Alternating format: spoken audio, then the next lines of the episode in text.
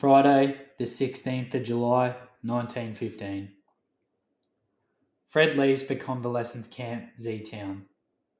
Had an experience with the clink this evening.